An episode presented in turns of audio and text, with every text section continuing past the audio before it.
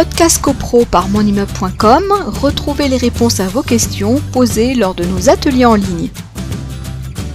Alors aujourd'hui, effectivement, euh, coïncide avec la reprise des ateliers juridiques organisés par le site Mon Immeuble.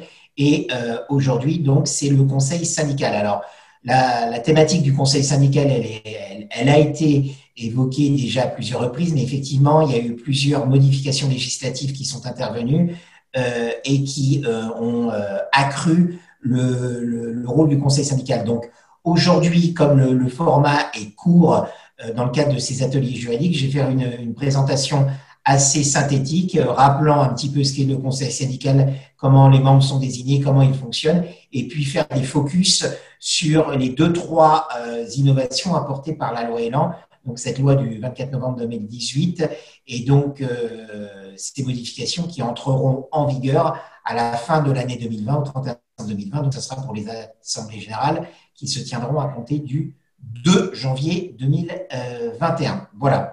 Donc, effectivement, euh, dans les organes représentatifs de la copropriété, on isole les deux acteurs traditionnels de la copropriété, que sont un, le syndic, donc euh, le syndic étant l'organe représentatif de la copropriété, c'est euh, le ou un syndic professionnel ou un syndic bénévole, c'est donc cet organe représentatif, le syndic, qui est la voix de la copropriété, qui engage la copropriété euh, vis-à-vis des tiers, c'est-à-dire que euh, la copropriété, comme une société, euh, selon sa forme sociale, a un gérant, un président, eh bien la, copropriété a à sa tête un syndic.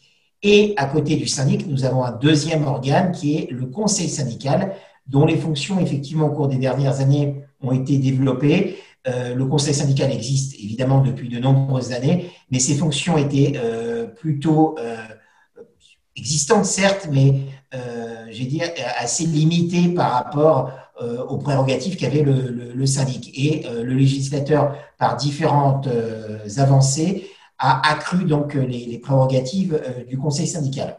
Donc, comme je le fais d'ordinaire, en matière de, copropriété, on a, on rappelle la loi du 10 juillet 1965 et le décret du 17 mars 1967, les deux textes de référence. Donc, euh, euh, pour ce qui concerne le conseil syndical, effectivement, pour la loi du 10 juillet 1965, vous allez vous référer à l'article 21 de la loi euh, du 10 juillet 1965. Alors, ceux qui sont déjà outillés, c'est-à-dire ceux qui ont, il y a peut-être parmi les, je crois qu'il y a 34 personnes, 33 participants ce soir, parmi ces 33 participantes et ou participants, on a sûrement des membres du conseil syndical, des membres de, conseils syndicaux qui euh, peut-être euh, ont fait l'acquisition de codes de la copropriété, euh, notamment, et de diverses publications pour les aider à accomplir leur rôle. Eh bien, soyez très vigilants parce que les textes ayant évolué, je ne peux que conseiller aux uns et aux autres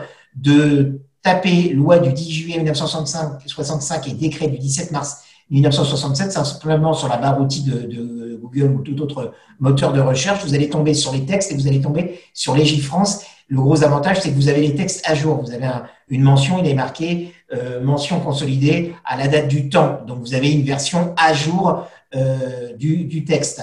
Alors, pour le conseil syndical, attention, puisque euh, avant de venir sur les focus et les avancées, les nouvelles les, quelques nouveautés qui ont été apportées par la loi Elan, l'ordonnance et le décret du 2 juillet 2020, eh bien, euh, entre aujourd'hui, donc aujourd'hui nous sommes le 16 septembre 2020 et jusqu'à la fin de l'année, euh, un certain nombre de modifications ne sont pas encore d'application immédiate. Il va falloir attendre le 31 décembre 2020. Mais je vais revenir sur ces nouveautés, euh, puisque, j'allais dire, c'est une nouvelle saison Mon immeuble qui s'ouvre et effectivement, il va y avoir un certain nombre d'assemblées générales qui vont se tenir à compter du 2 janvier 2020 et donc ces, modifications vont, être applicables à partir de ce moment-là.